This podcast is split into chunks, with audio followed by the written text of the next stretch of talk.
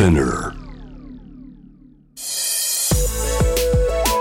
こんばんは。伊藤忠。Dear Life Dear Future ナビゲーターのシェリーです。今夜で2回目。えー、初回の放送はねかなり緊張してなんかドキドキドキドキしたんですけどあのー、やっぱりなんかでも JWAVE になんか自分の声が流れるって嬉しいですね。構前回の放送を聞いてくださったリスナーの方からもたくさんメッセージいただいててちょっとせっかくなので紹介してもいいですか？えーと、まずメールでいただいてるんですけども福太郎さんから。ね福太郎さんってちょっと一回読みますね。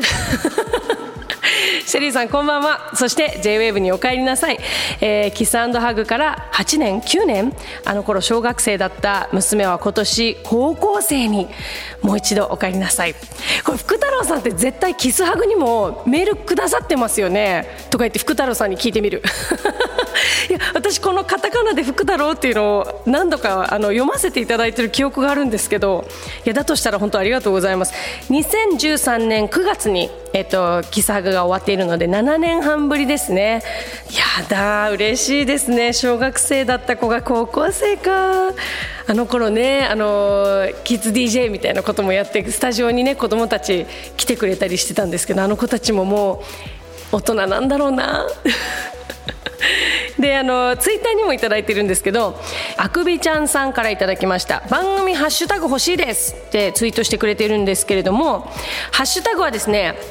DLDF813 えっともうパスワードみたいな。Dear Life Dear Future ですね。伊藤忠 Dear Life Dear Future の DLDF813 ぜひこちらにね皆さんもツイートしていただきたいと思います。あくびちゃんさんなんですけれども初回放送を楽しませていただきました。テーマがテーマですし毎週やってほしい番組だと思いました。月1なんて残念。ゲストの富永愛さんが言うように SDGs のアンバサダーや発信などが必要ない世界が早く来てほしいですということでいただきました。ありがとうございます。確かにねこういうことを頑張ってみんなに知らせなくちゃっていう風な世の中でなくなることが一番本当は望ましいですよね。いやいろんな方に聞いていただいて嬉しいです。とってもありがとうございます。あの愛ちゃんがね前回ゲストに来てくれてすごくいっぱいいい言葉をいただきましてで中でも私がねすごい愛ちゃんの言葉で響いたのが社会や環境にいいことをすると自分の心が豊かになる自己肯定感が上がるっていうふうに言ってくれててあの SDGs に取り組むことでこうセルフリスペクトが上がるみたいななんかそういうふうに私もすごいあの受け止めてこれはなんか番組の一個ちょっとこうテーマというかなんか軸にしてってもいいなと思ってなんか結果的に自己肯定感が上がって自分を好きになって毎日がちょっとハッピーになる。リスペクト・ジ・アース。リスペクト・ユア・セルフ。みたいなね。地球をリスペクトすることによって自分のこともよりリスペクトできる。セルフリスペクトをなんかこうみんなで高め合うっていう行動ができる番組になったらいいなと思っています。今夜はですねセルフリスペクトがどんどんアップしそうな海を守るための取り組み考えていきたいと思います。で私と一緒に考えてくれるのは海をはじめ環境を守る活動に取り組んでいる一般社団法人ソーシャルイノベーションジャパンの代表理事マクティア・マリコさん。そしてキュレーターとして伊藤忠 SDGs スタジオに参加している雑誌「フラウ」の編集長関達彦さんには海を守るためのユニークな取り組みを教えてもらいます。伊藤忠 Dear Life Dear Future 今夜も最後までお付き合いください。伊藤忠 Dear Life Dear Future This program is brought to you by 伊藤忠。SDGs Studio これがケニアのバラです。たくさんギュッと花びらが詰まっていてそして茎も太くしっかりとしています。そう語るのは東京でアフリカバラ専門店を営む萩生田めぐみさん。彼女がこの仕事を始めた理由。それは29歳の時に NGO でケニアにあの行ったんですけれど。そこで見たのは援助に慣れきってしまった現地の人の姿でした。施す施されるという関係のままでは真の自立を導けない。より対等な立場で関わる方法はないか。そう考えていた時に出会ったのが初めてケニアのバラを見てその美しさすごく輝いていて色鮮やかで感動したのを覚えています。この素晴らしさを日本に伝えたいというふうに思いました彼女が契約する農園にはルールがある。児童労働がないことフェアな労働条件であることそして環境に配慮した栽培であること。どんなに輸入量が増えても働く人が幸せじゃなかったら意味がないので幸せな人も増やし同時にビジネスとしても回るっていうモデルができたらいいなっていう思いでやっていました。さらには空輸に伴う CO2 排出にも配慮し売り上げの一部を植林活動に寄付する取り組みも行っている。これからもサステナブルな方法でアフリカと日本に幸せな循環を増やしていけたらと語る萩生田さん。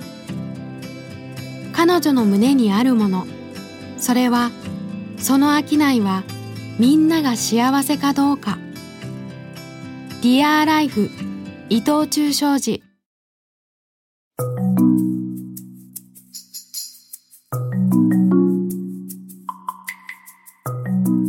シェリーがお送りしています。伊藤忠 Dear Life Dear Future ここからはゲストと一緒にお送りしていきます。一般社団法人ソーシャルイノベーションジャパンの代表理事マクティアマリコさんです。マリコさんよろしくお願いします。よろしくお願いします。こんばんは。あのー、まマクティアさんあマリコさんでいいですか？マリコではい大丈夫です。マリコさんは、えー、1989年イギリス生まれ。そうです。イギリスでずっと育って。うんそうですね。大学3年生までずっとずっとイギリス、はい、ロンドン大学を卒業されて、えー、中日新聞社のロンドン支局で働いていらっしゃったと。で中日英国大使館を経て2017年に世の中のこの深刻な課題に取り組む人やビジネスを増やすために一般社団法人ソーシャルイノベーションジャパンを設立されたと。で2019年にペットボトルの削減をミッションとした無料給水アプリ mymizu を立ち上げて去年環境と社会にいい活動を表彰するグッドライフアワードで環境大臣賞を受賞されてる。晴らしい。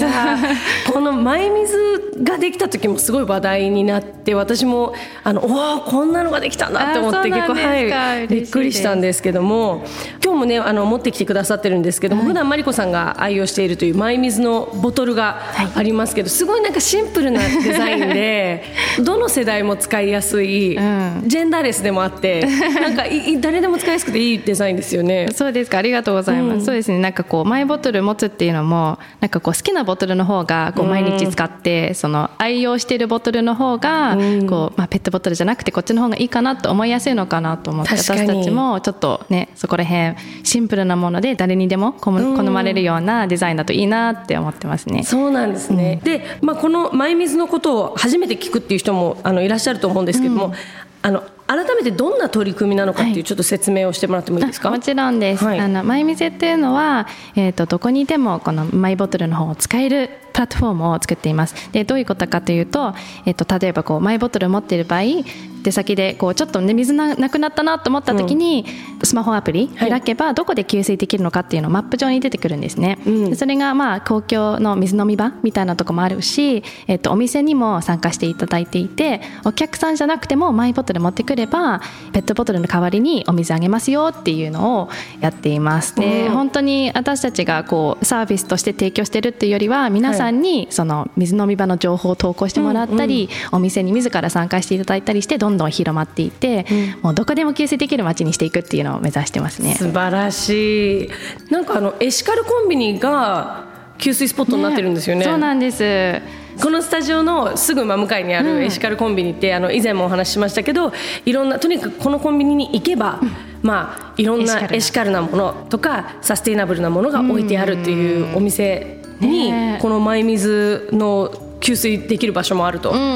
でもちろんこうね別にマイ水のボトル買わなくちゃいけないっていうことは全然なくて、もう既存のあるものであるもので使って、そこはもう余分なものをなくしていくっていうことなのですね。うん。あるもので大事ですよね、なんかこれ始める前は反対の声もあったみたいですね。あーそうですね。やっぱり、まあ、特に給水とかマイボトルって話になると、まあ、日本の場合は特にどこに行ってもペットボトルって普通に手に入るじゃないですか、うんなので、はい。喉乾いたらまずはコンビニか自販機うんはい。ですよね、うん。なのでそうその環境が整えてるから、マイボトルの普及を目指しても無理じゃないっていう。なるほど。そういう結構言われたり、うんうん。うん。あとはこうお店に入ってお水くださいっていうのはなかなか日本人にはできないよって言われたりしてでも実際やり始めるとあこういうの待ってましたっていうそう。うん、なんか結構多くの方にうんうん。コメントいただいたり、わざわざ連絡していただいて、うん。あやっぱりね欲しい人っているんですね。そうなんですよね、いや私も実はなんでこのあのマイ水に当時注目したかというと、私もそのマイボトルを割と持ち歩いて、でやってたんですけどでも意外とあのお店に行ってお水くださいっていうのが言いづらいっていうのもすごく私もわかるし、あとお店に行って例えば私はコーヒーを買います、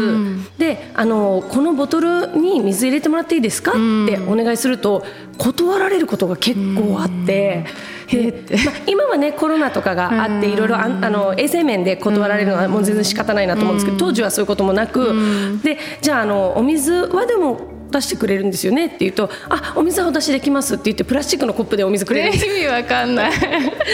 その水を入れたよっていう、だからそうなんかそういうことがあって多分店員さんも別にもちろん悪気なくて、お水を出す時はこのコップで出してくださいっていうふうにマニュアルに書いてあるから、その通りにしてくれてるだけだし、そういうマイボトル想定がなかったんでしょうね、きっと当時は。いや本当そうだと思います。なんでそもそもこのマイ水っていうアプリを作ろうと思われたんですか？いろんな理由があるんですけど、あの特にこう海外のことも結構見たりはしてて、まあ、ええ育ちもイギリスだったし、なんか世の中的にこのサステイナブルに関する、まあ、認知度っていうか行動がすごく変わってきててこの数年。で例えばイギリスに行くともうみんながもうマイボトル持っていてそれが主流で、あえてこうペットボトル持ってるとどうしたの？大丈夫みたいな目で見られたりするぐらいなのになんか日本ってなんでこんな、まあ、ある意味遅れてるのかなっていうところがあってでもあの例えば、まあ、ペットボトル本当にねどこでも手に入るからあこういうとこからこのサステイナブルなマインドセットを変えることができるんじゃないかなと思っていてでちょっと数年前に沖縄に行ってた時にやたらペットボトルが流れてるのを見て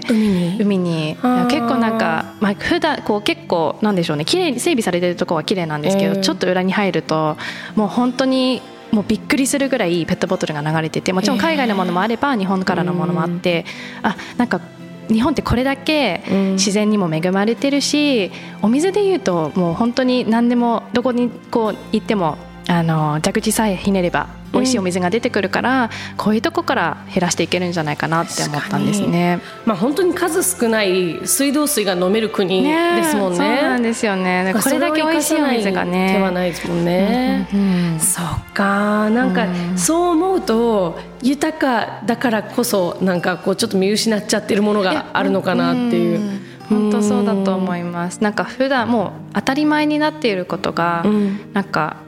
無駄だと思いにくいと思うんですよね。そうですね。なんかその当たり前っていう感覚をちょっと変えていかなければいけないのかもなって、うん。さっきシェリーさんもおっしゃってたけど、はい。やっぱりこうお店でこう却下されたご経験も、多分それが当たり前だから、もう制度として作り上がっていて今はこのマイ水を通してその違う当たり前を作っていうん。くことなのかなと思ってある意味許可を与えてるような。確かに。イメージかもですね、うん。こういう制度があるからあ大丈夫なんだこういうのやってもとか。でお店もそこに参加すればそうそうそう、店員さんもあこういうことでもいいんだよねっていう、うんうん。なんかことも知るきっかけ確かに。になるかもですね。違う当たり前、ん。素晴らしいですね。もうなんか出来上がってきてる感じはしますよね。いやでも結構変わってきてますもんね。変わってきてます、うんこの本当に12年ぐらいで。うん変わってるのを感じる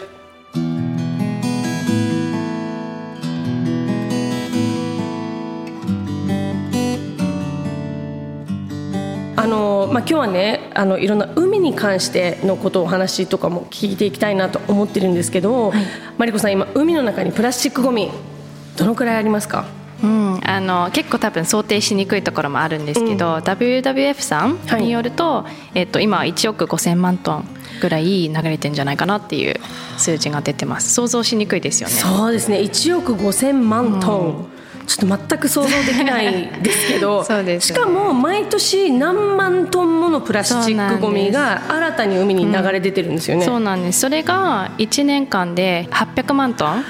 とされててそっちの方がちょっとまあこうなんでしょう。想像しやすくするために、はいはい。うん。まあ、東京ドーム7杯分と言われていたり、あと重さで言うとジャンボジェット飛行機はい。の、えー、と重さを5万台分。え5万台？らしいです。はい。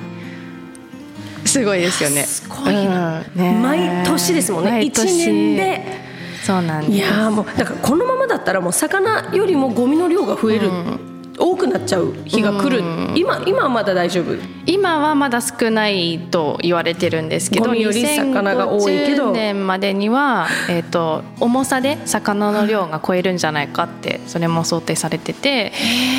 プラスチックの、ね、量がこのままだと。で実はこの800万トンうん。もそれより多いんじゃないかなっていう数字も最近出てきたりしてて、へうん、なんか思ってた以上にやばいかもっていうこことも言われてます。いやー永遠に残りますからねね海の中で。何百年経っても。そう。で最近なんか見たり細するとなんかええ。地中海とかのもう一番なんていうんですか海の底みたいなところええ。に本当にペットボトルだらけだったりしてなんかサブマリンとかで入って見てたり見てたりすると。でそれが本当に何百年もずっと残るから私たちの子供とか孫の世代ってどうなってるのかってすごい心配しますよね。しかもあのペットボトルとかプラスチックってなんか日本はすごいちゃんとしてるっていうイメージあって なんかリサイクルでもされてるもんねうん。分別してるしって思ってる人すごい多いと思うんですけど笑ってらっしゃる。マリコさんが笑ってらっしゃる。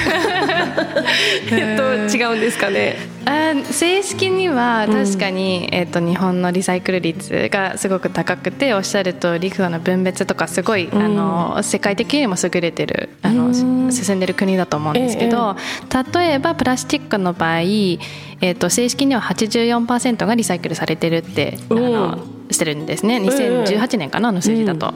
ただまあ84%イエーイって言ったとしても、うん実はその27%ぐらいしかうん。実際この同じくプラスチックとして再利用されていなくて、うん。それ以外がサーマルリサイクルって言って、まあ、熱回収燃やしてそこから出たエネルギーを利用するっていう変な意味のリサイクル。なるほど。とあの16%ぐらいがリサイクルされずに焼却だったり、えっともう最悪の場合はもう海に流れたりしてて、うんうんなのでもうわずか27%しかプラスチックとして再利用されていないっていう状況なんですね。このそもそもあの、まあ、焼却炉とかで、その燃やしたエネルギーを電気にしてるからっていう発想なんですよね、そうなんです。リサイクルしてるよっていうふうに日本は発表してるけど、はい。これをもうリサイクルとして先進国はほぼ認めてないんですよね多分海外って。言葉としてはリサイクルは使わないですね。あん。の thermal recovery って言ってもう本当にその熱回収っていうはい、最終手段としてなるほど。つけてもちろんこう捨てるよりはまあマシなんだけど、でもそれより前にできることあるよねっていう。なるほど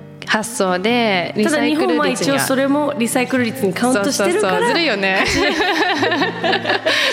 80何パーセントっていう高い数字が出るっていう,、うんですで意外とこれ知られてないのが日本も、あの国内で全部ゴミを処理してるわけじゃなくてあのフィリピンとかいろんなその近くの国たちにゴミを輸出。輸出してるんですよね、うん。ゴミを輸出してるって変なことなんですけど、ね。言ったらそのお金を払ってゴミの処理をしてもらってるみたいな、でそこじゃあその国で捨てられたプラスチックって結果日本のプラスチックだよね。っていう考え方とか。そう。で実はそれがリサイクル率に含まれてる分もあったりして、そうか。そう。で離れたところで一応リサイクルし,、ま、してもらいますよねっていうのを前提に送り出しているものが現場見ると結構最近テレビにも取り上げられてきたりしてて、実際見てみると向こうで全然リサイクルする技術もなくて、うん。余裕もなくてもやたらプラスチックがこう浮かんでるだけ、はい。海とか、うんもしくはこう大陸の方でこう集まってるだけで、うん。あの結局それを燃やしたりしてるっていうのもあったりして、うんうんちょっと違うかなっていう。そうですよね。だから言ったら見て見ぬふりをしている状態が今続いてる、じゃあそこもいよいよちょっともう目を向けないと やばいよねっていうことですよね。でもまあ最近中国とかマレーシアとかも受け入れませんっていう体制になってきてて、そうですね。結構そこはニュースになってたりしてるので、うんうん。なんか本格的に取り組まなきゃっていうことも自分のゴミは自分で処理しなきゃいけなくなってきたんですよね先進国も、ね、知らんぷりしてっていうことはもうできなくなってきてるかもですそうですね。あのプラスチックも今バイオプラスチックとか結構増えてきてるじゃないですか。これはどうなんですか？バイオプラスチックの例えばペットボトルとか、バイオプラスチックのいろんなものを使う分には大丈夫なんですかね、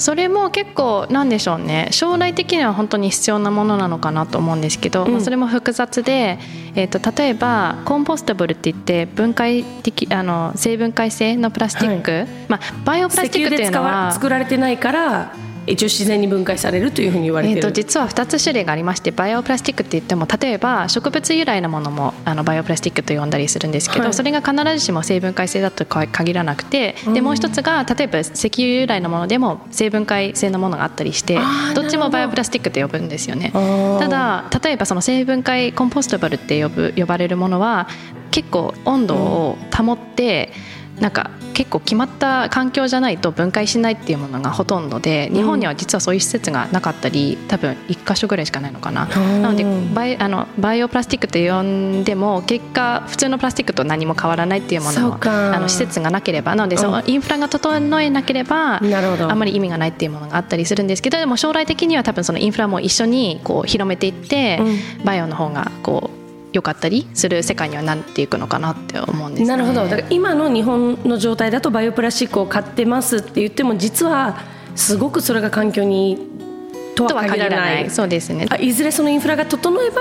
そのプラスチックが再利用できるようになるからいいんだけどまだそこまで到達してないそうですね。難しい。でもそれを買わないとそのインフラ整えようっていうお金も集まらないし。なのであのダメとかそういう全然そういうことじゃないんですけど、やっぱ知ることが大切なのかなってそこで選んで。あとその植物性のものだと、例えばトウモロコシでできたプラスチックとかだと実はあの他の食量を育てるものと戦ってその場所的に戦ってしまうっていうことも結構あったりして、あのそういう問題も起きたりはするので、きちんと食料も育つこう環境も保ちながらこの成分解性プラスチックを作っていくっていうのも、まあ、今結構問題視されてますね。難しい課題は本当にいっぱいある。でもでも本当におっしゃる通りやっぱり知ることがすごく大事なのでうん。だからそういうのまだこう開発中っていうかまだ開発しなければいけないからこそ必要なないものから減らしていってでも一緒にこの新しい技術を発展させるっていうのが大切かな。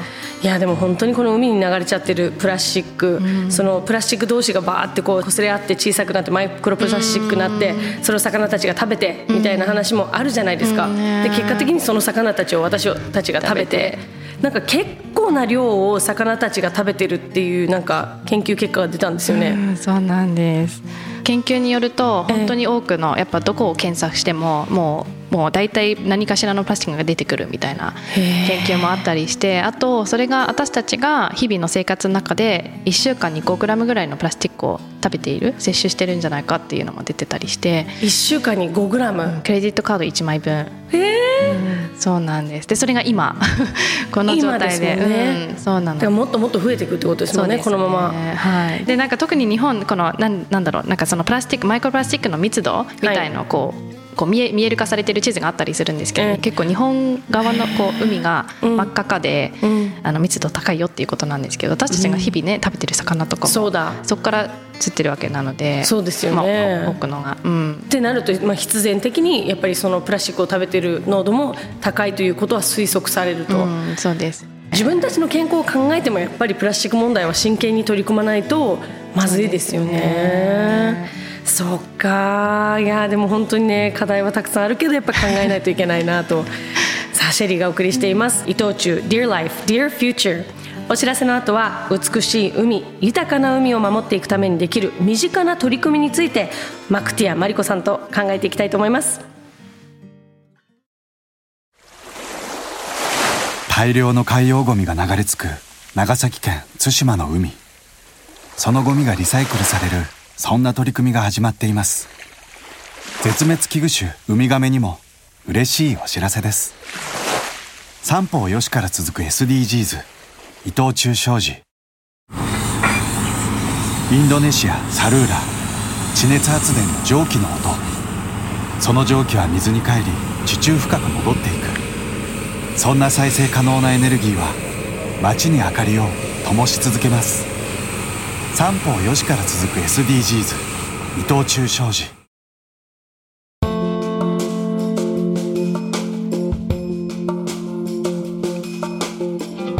シェリーがお送りしています。伊藤忠 Dear Life Dear Future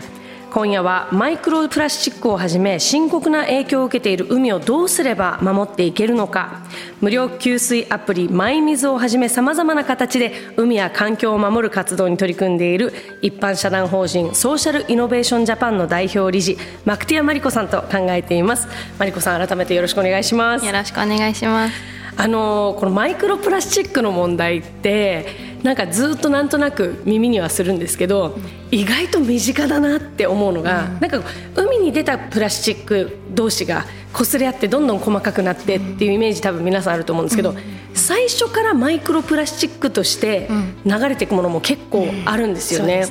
で私も知ってショックだったんですけど例えばあのスクラブとか、顔とか体のスクラブもあれもプラスチックだったりするんですよね。そうなんですよね。いや知らないとこで。知らないとこでね、なんか肌にいいと思ってやってる人もいると思うんですけど、それを洗うたびに海にどんどんどんどんマイクロプラスチックを流してしまって、まあ今多分法律が変わって日本では、あの作られなくなったはずなんですけど。実は前回もちょっとお話に出たんですけど食器を洗うスポンジ、あれも洗うたびにちょっとずつマイクロプラスチックが出ちゃう。そうですね、なんかスポンジとかあと実は服とか洗ったりする時にもその繊維がこう、まあ、ポリエステルだったりナイロンの服だと、あの一個一個繊維がこう剥がれてあの流れてしまっているっていう。でそれが本当にマイクロプラスチックの状態ですでに流れて、まあ、水道のねあの下水のフィルターにもかかるかからないので細かいですもんね。そうそうそれがもう流れてしまうっていうことも結構いろんなところからね、うん、知らないところで流れてたり。それはじゃあどうな化学繊維の服をなるべく買わないようにするなのか、うん、洗う回数を減らすなのか、うんなんかどどういうふうにしていけばいいんですかね？あどっちもかな。なんかいろいろ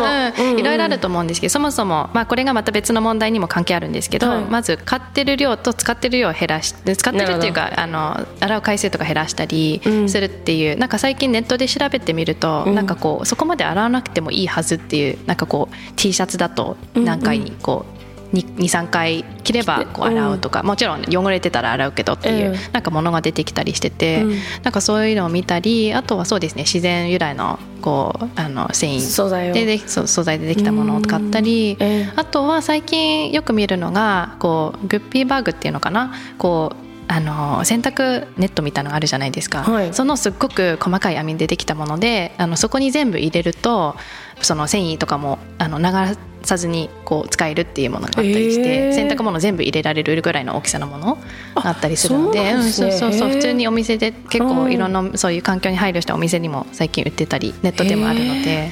そうかだからちょっとしたねこうなんか工夫で少しでも出すマイクロプラスチックを減らすっていうこともありますよね。あと今ねちょっとやっぱり難しい問題なのはあの使い捨てマスク。うんねそうですね。やっぱり圧倒的に不織布があの効果が高い。だから使いたいけどやっぱりゴミになっちゃうっていうなんかすごい私もすごくそこは。あのいつも悩んじゃうところです。ね、なんかこう私たちもビーチクリーン、まあ、安全で開催できる時にはビーチクリーン開催してたりするんですけど、はい、やったらもう今年去年はあのマスク多いですね。やっぱ、まあ、別にわざとねポイ捨てしてるわけじゃなくて、うん。うん、なんか風で飛んじゃったとか、はい、なんかカバンからこうね、落ちちゃったとかそういうのもやっぱりあったりして、世界中本当にその今年去年その流れてる数が結構やばいみたいです。あなんかありました。2020年に海に流れ込んだ使い捨てマスク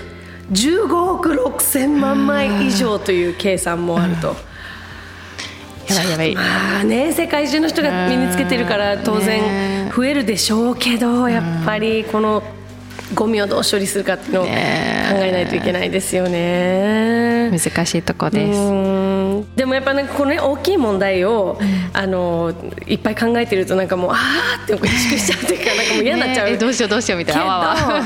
なんか身近ななんかもう、あの例えばマリコさんは、海を守るための身近な取り組み、なんかこう簡単なことが嬉しいんですけど、ありますか？あいろいろやってますよ本当に、それこそ本当に友達のやってることを見たりしてあいいねってあの、そこから学んだりしてることが多いんですけど例えばさっきそのスポンジあのお皿入れとかするやつは、私はあのヘチマ使ってるんです。でヘチマって本当によくて本物のヘチマ超いいんですよ。でしかもなんかマイボトルとか使ってる人って丸いからなんかすごい綺麗に洗えるし、もしくはたわし使ったりするんですけど、なんかこう使い使えば結構柔らかくなって、なんかそう使ってるのがすごい気持ちいいんですよね。うん。あそうなんどこで売ってるんですかヘチマって。でも私が前住んでた新宿のなんか普通のローカルのお店でも売ってたしなんかこうなんか普通にね。ホームセンターとかホームセンターもあるかな。なんかそういう昔ながらのお店とかありそう。でであと最後にあの、はそのコンポストとかやってる人はもう土にこう普通に庭にポイでも分解するのでそうか、うん、ゴミも減るし。ゴミ袋に入れて出す必要もないんですもんね、そうそういうのは結構おすすめですね。そうですね。確かにあのわーって泡立って洗うっていうのがなんか見た目気持ちいいし、だけど実際あそこまでしなくても本当はいいんですもんね。そうでも本当になんか最近思うのが、あのヘチマもそうなんですけど、なんかいろんな意味でなんか生活が良くなったなって思いますね。プラスチックを避けるようになってきたから、ええなんか、まあ、生理の話になるんですけど、シェリーさんもね YouTube でいろいろやられてて月経コップとかカップそうそう。なんかそれもね今までナプキンとかね、いろいろ毎月ゴミを出してたのをこうこのカップを使うことによって全然そのゴミもなくなったしん。なんかすごい使っててそっちの方が全然いいじゃんみたいな、うん感じもなんかいろんなところで生活が。もかなりゴミ出してますよね。ねうんなんかただ何かを犠牲にしてやってるわけじゃなくて、そっちの方が全然自分に合うから選べれてるっていうのがすごい嬉しいですね。楽になったんですよねねむしろ、うんうん。あの最後にこの SDGs が掲げてる17の目標、2030年までのあの達成を目指しているわけですけど、マリコさんは2030年どんな社会になってほしいですか、そうですね。2030年って考えるとなんかまだ結構遠い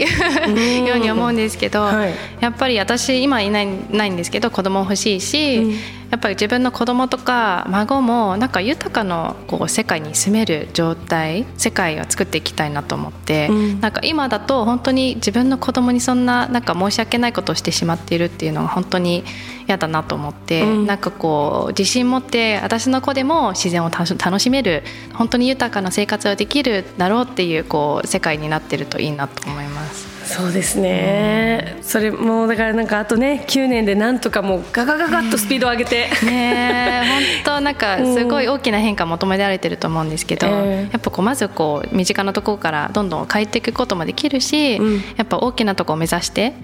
野心的なゴールをね設定してうん。あのやっていけたらなと思いますね。そうですね、そうなるためにはもう本当に一人一人がちょっとずつ変えていくっていうことが、ねえっと違う当たり前？ちょっとなんか今日すごいいいワードいただきました、うん。ありがとうございます。ん。ありがとうございました。またぜひねいろいろ話聞かせてください。ありがとうございます。え今日のゲストは一般社団法人ソーシャルイノベーションジャパンの代表理事マクティアマリコさんでした。どうもありがとうございました。ありがとうございました。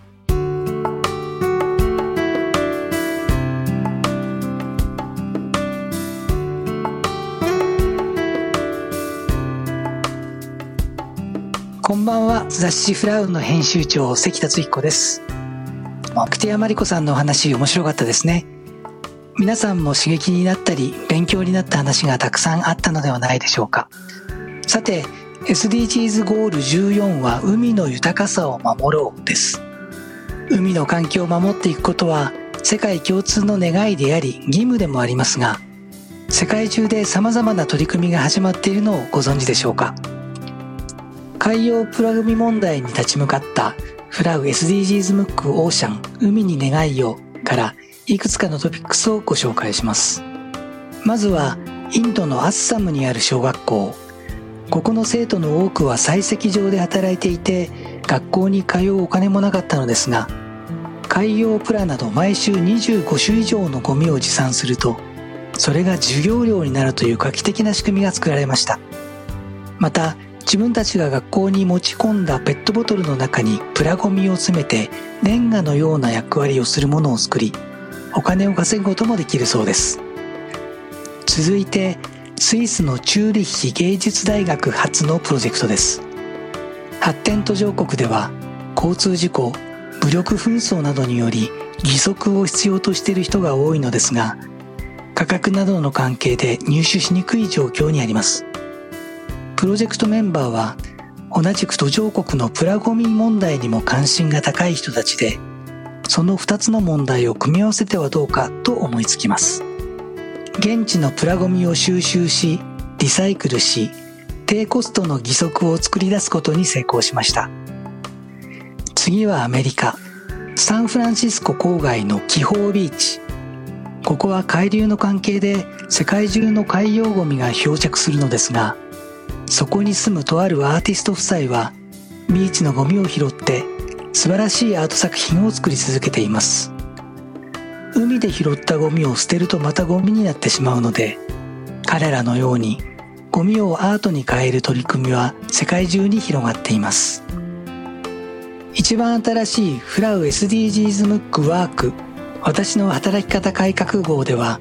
ワーケーションこれはワークとバケーションを組み合わせた造語のことですがその聖地として全て海のリゾートである南紀白浜壱岐淡路島を紹介しています。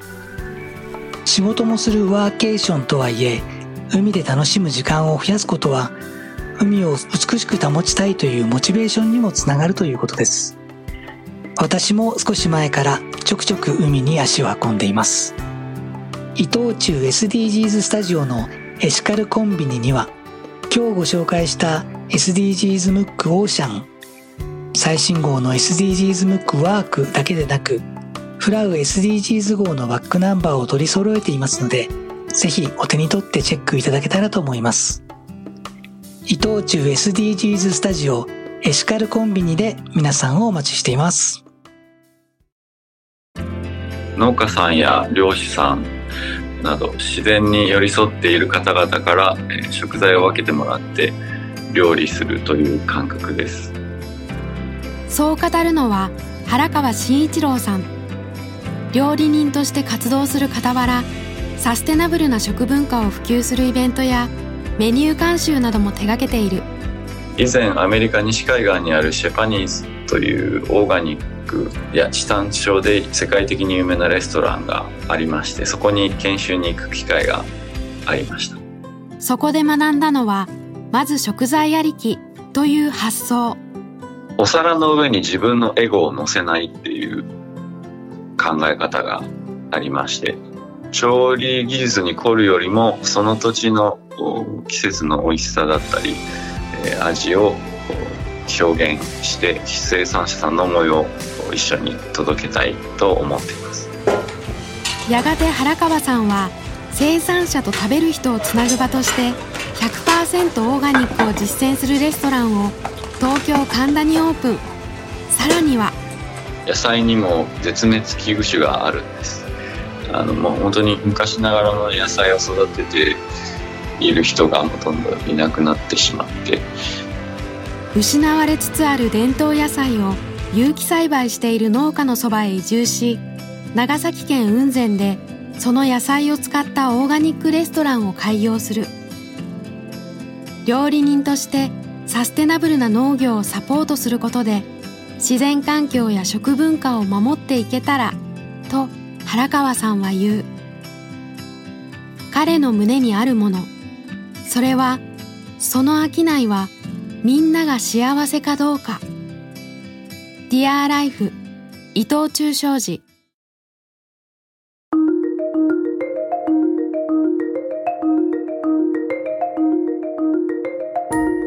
シェリーのナビゲートでお送りした伊藤忠 Dear Life, Dear Future いかがでしたでしょうか？マクティアマリコさんのお話ねやっぱりこうすごく身近なこう変えられることもすごく参考にいっぱいになりましたしまあ本当に課題が大きいなと。これは仕方ないですけど、うん、これもやっぱりしっかり知ることから始めなきゃいけないのかなっていう。ただあのマリコさんのお話であの違う当たり前なんかそのワードはすごく私ああなるほどなと。なんかこう今までのやり方だとプラスチックごみが増えてどんどんどんどん環境が悪くなって地球にとって良くないっていうことはなんとなく頭にあるけど新しい当たり前になると今までのやり方を全部否定するような形になっちゃうしやっぱり形を変えられないっていう状況の人もたくさんいらっしゃると思うので違う当たり前ってなんかすごくいいなと思いましたね。なんか私にとってはこれならできるからこっちの当たり前を取り入れようとかなんかこういう形もこういう形もいろいろ全部が認められるっていうのが一番いいのかなって。まあ、これもね本当にあの今日見つけたセルフリスペクトなのかなこうちょっとした違う当たり前を取り入れることで結果的に海のためにできること。ねヘチマは私は新しかったですね。ヘチマか。売ってるのちょっと探しちゃうな今後。ヘチマ売り場。ヘチマ売り場ってあるのかな。でもいいですよね。友達のお家にお邪魔して皿洗いさーってやってる時に「それヘチマで洗ってる?」みたいな。一周してなんか帰ってくる感じがなんかいいですよね。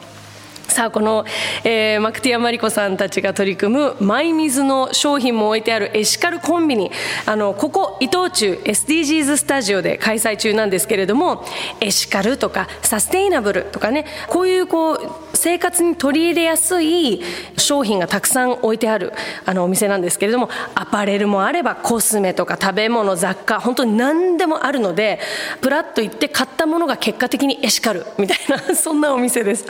で営業時間なんですけど午前11時から夕方6時まで毎週月曜日が定休日になっています。ぜひね皆さんあのお時間ある方は来てほしいなと思います。なんかプラプラ見てるだけであそうかこういうのを置き換えるとあのセルフリスペクトにつながるみたいなものがたくさん見つかると思うので。え番組ではですね普段の暮らしの中で感じている疑問とか悩みあなたからのメッセージお待ちしています。いただいたメッセージは紹介したら終わりということではなくてその後どうなったか解決されたのかそれともまだまだ解決されないのかいろいろこうサステイナブルに継続して追いかけていけたらなと思いますので皆さんからのメッセージをお待ちしています。でまあ今日ね結構セルフリスペクトっていう話あのところどころ出てきたと思うんですけど皆さんがやってるセルフリスペクトをシェアしてもらえたらなと思ってあのハッシュタグセルフリスペクトでつぶやいていただければあのスタッフと一緒にチェックしていきますので私はなんかこんなことを取り入れてるよとかこんな風にちょっと生活変えたらちょっと地球に優しくなれたかもみたいな何でもいいので「ハッシュタグセルフリスペクト」ぜひ皆さんのセルフリスペクトをシェアしてください。メッセージはこの番組のホームページにある「メッセージトゥースタジオ」から番組ツイッター「アットマーク #DLDF」「DearLife DearFuture」ですね。DLDF813 へのリプライでもお待ちしています、えー、次回の放送は6月27日。来月もまたこの時間にお会いしましょう。伊藤忠 Dear Life Dear Future ナビゲーターはシェリーでした。Itochu, Dear Life, Dear Future. This program was brought to you by Itochu, SDGs Studio.